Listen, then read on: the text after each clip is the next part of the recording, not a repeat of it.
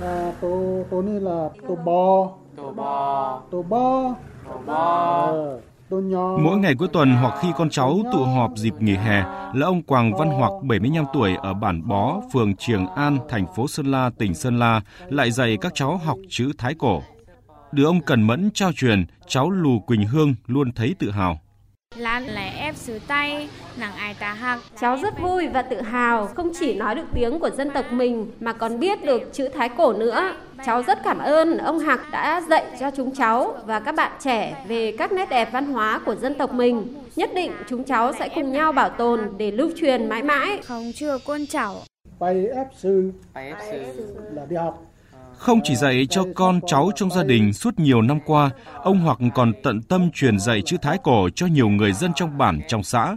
Ban đầu lớp học chỉ có vài ba người, sau đến hơn 100 người theo học, nhỏ nhất là 7 tuổi, lớn nhất là ngoài 60.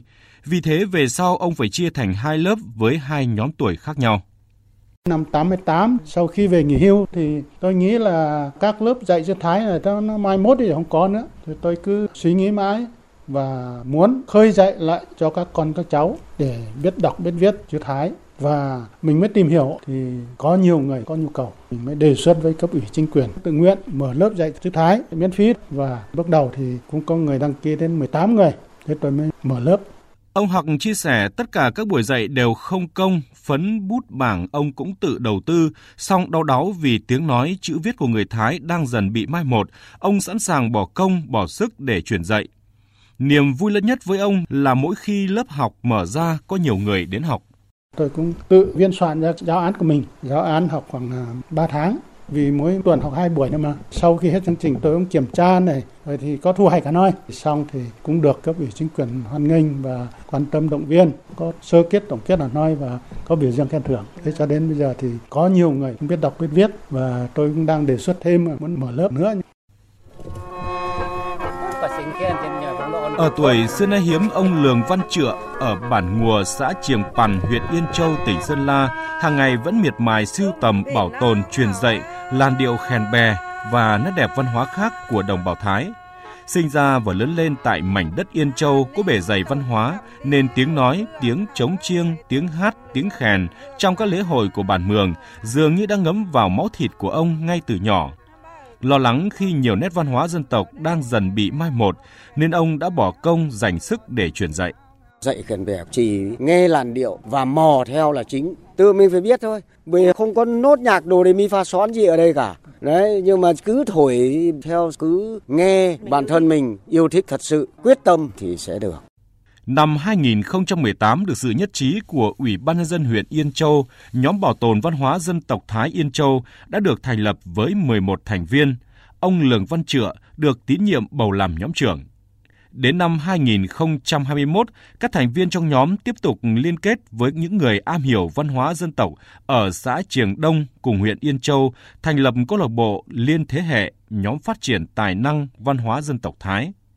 Đến nay, câu lạc bộ có 30 thành viên, sinh hoạt định kỳ vào ngày 15 hàng tháng. Từ khi thành lập đến nay, các thành viên trong câu lạc bộ đã tổ chức 10 lớp dạy chữ Thái, dạy tiếng khơ mú, truyền dạy kỹ thuật theo khăn piêu, hát Thái, khen bè miễn phí, thu hút đông đảo bà con ở địa phương tham gia. Bà Quang Thị Trung, người dân ở bản Lũng Mé, xã Triềng Đông, huyện Yên Châu cho biết. mà ỉn đầm một câu lạc bộ นี่ là Tôi năm nay 62 tuổi, được các thành viên câu lạc bộ dạy cho biết khắp Thái, viết chữ Thái. Tôi vui lắm. Mong sẽ có nhiều người theo học để không mất đi bản sắc văn hóa của dân tộc mình. Tôi cũng sẽ dạy cho con cháu mình để cùng nhau giữ gìn văn hóa Thái.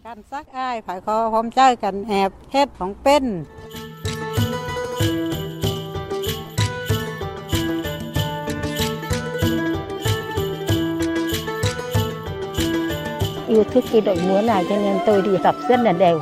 Các động tác múa thì rất đẹp, à, ai cũng có thể tập được. Giai điệu âm nhạc thì cũng rất là rộn ràng và rất là quen thuộc, mang lại cho người xem một cảm xúc tươi vui. Đó là cảm nhận của đồng bào các dân tộc ở tỉnh Sơn La về Vũ điệu kết đoàn, một tác phẩm nghệ thuật đặc biệt do bà Tòng Thị Phóng, nguyên ủy viên Bộ Chính trị, nguyên Phó Chủ tịch Thường trực Quốc hội sáng tác. Mới ra đời 2 năm nhưng tác phẩm nghệ thuật này đã mang lại sức sống mãnh liệt không thể thiếu trong nhịp sống và văn hóa tinh thần với mỗi người dân Sơn La. Nghệ sĩ ưu tú Phạm Hồng Thu, Phó Giám đốc Sở Văn hóa Thể thao và Du lịch tỉnh Sơn La chia sẻ. Với một tác phẩm mà gần 5 phút nhưng nó chứa đựng cái dung lượng hết sức lớn về ngôn ngữ múa của các dân tộc, tích hợp sự giao thoa về văn hóa nói chung, nghệ thuật múa nói riêng.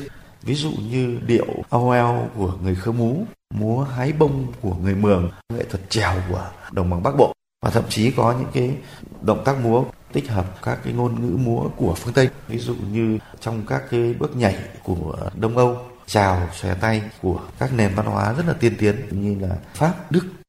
Theo tác giả, tự hào về các nét văn hóa độc đáo của quê hương Sơn La tươi đẹp, chăn trở trước những mất còn của văn hóa trong thời kỳ hội nhập. Vũ điệu kết đoàn ra đời, gửi gắm thông điệp về tình đoàn kết cũng như sự cần thiết phải giữ gìn và phát huy bản sắc văn hóa các dân tộc. Bởi văn hóa còn thì dân tộc còn, văn hóa mất thì dân tộc mất. Tác phẩm này là một tác phẩm mà mong muốn là góp phần hiệu triệu đại đoàn kết, không phân biệt già trẻ trai gái, ờ, tôn giáo và thứ bậc mà muốn nói đến đó là mọi người hãy cầm tay nhau đoàn kết và đã đoàn kết thì chắc chắn sẽ có niềm tin là sẽ có sự thành công.